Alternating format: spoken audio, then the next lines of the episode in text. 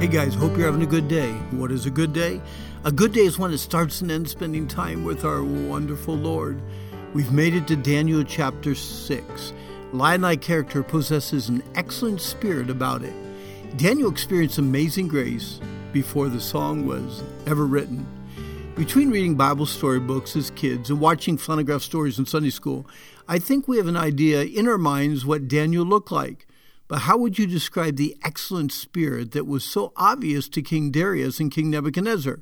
Why did these two kings prefer Daniel over the other 120 leaders? Here's what the Bible says It pleased Darius to set over the kingdom 120 princes, which should be over the whole kingdom, and over these three presidents, of whom Daniel was the first, that the princes might give accounts unto them and the king should have no damage. Then this Daniel was preferred above the presidents and the princes because an excellent spirit was in him, and the king thought to set him over the whole realm. Daniel was preferred. Why did king prefer Daniel over the others? What caused Daniel to distinguish himself above the other leaders? It was not his youthful enthusiasm. At this time, he was over 80. It was not his popularity. Daniel was ganged up on, 122 against 1. It was nothing external like looks or wealth or political ties or celebrity status. King Darius was impressed with Daniel's excellent spirit. An excellent spirit was in him. Daniel had a spirit and attitude, a way about him that that as he did his work and mingled with his co-workers, he surpassed the spirits and the attitudes of those around him. All were leaders with intelligence and influence. Daniel possessed something the others lacked divine enablement. Such a superior, excellent spirit comes only from God. Although he was not a superhero, he did possess supernatural power, supernaturally controlled by God's amazing and excellent grace. Paul hints at this divine enablement in a short letter to his believing friends in Philippi. For it is God who works in you both to will and to do of his good pleasure.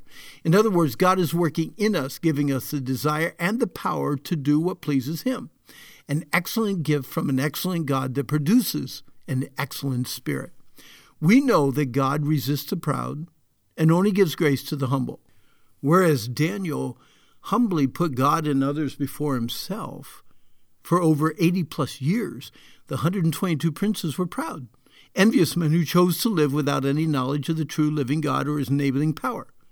You have to wonder what went through King Darius's mind as he observed his leadership team of governors and administrators picking up hints of both positive characteristics and negative attitudes from the 123 strong crew.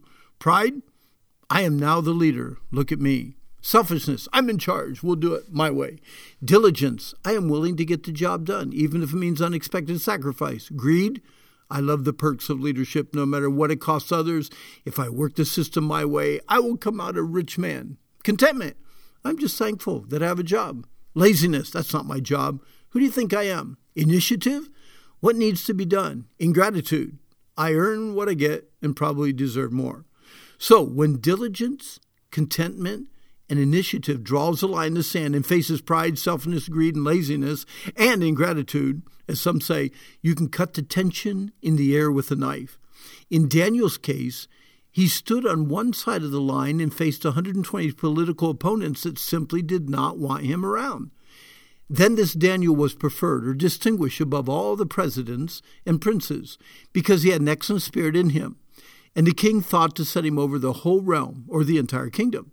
Then the presidents and princes sought to find occasion, grounds for complaint, against Daniel concerning the kingdom, but they could find none occasion nor fault. For as much as he was faithful, neither was there any error or fault found in him. That's Daniel 6, 3 and 4. You see, Daniel was a roadblock to the riches and ease that a tax funded government lifestyle could afford. With Daniel around, no special favors, no special interest groups, and no special perks. The princes had to get rid of Daniel Daniel was living proof of 2 Timothy 3:12 long before it was ever penned, yea, and all that desire to or will live godly in Christ Jesus will suffer persecution.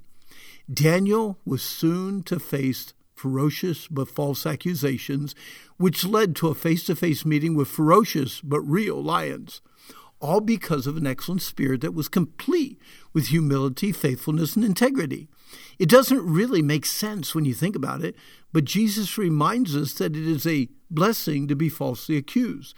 Blessed are ye when men shall revile you and persecute you and say all manner of evil against you falsely for my sake. Rejoice and be exceeding glad, for great is your reward in heaven, for so persecuted they the prophets which were before you. Yes, Daniel experienced God's amazing grace long before the song was ever written, and it was seen in his excellent lion like character. Take some time today and sing to yourself and to God Amazing Grace. Hey, our time's up for today, but it is a good day. The Lord made today. Let's rejoice in it, and I hope that you have a really, really good day.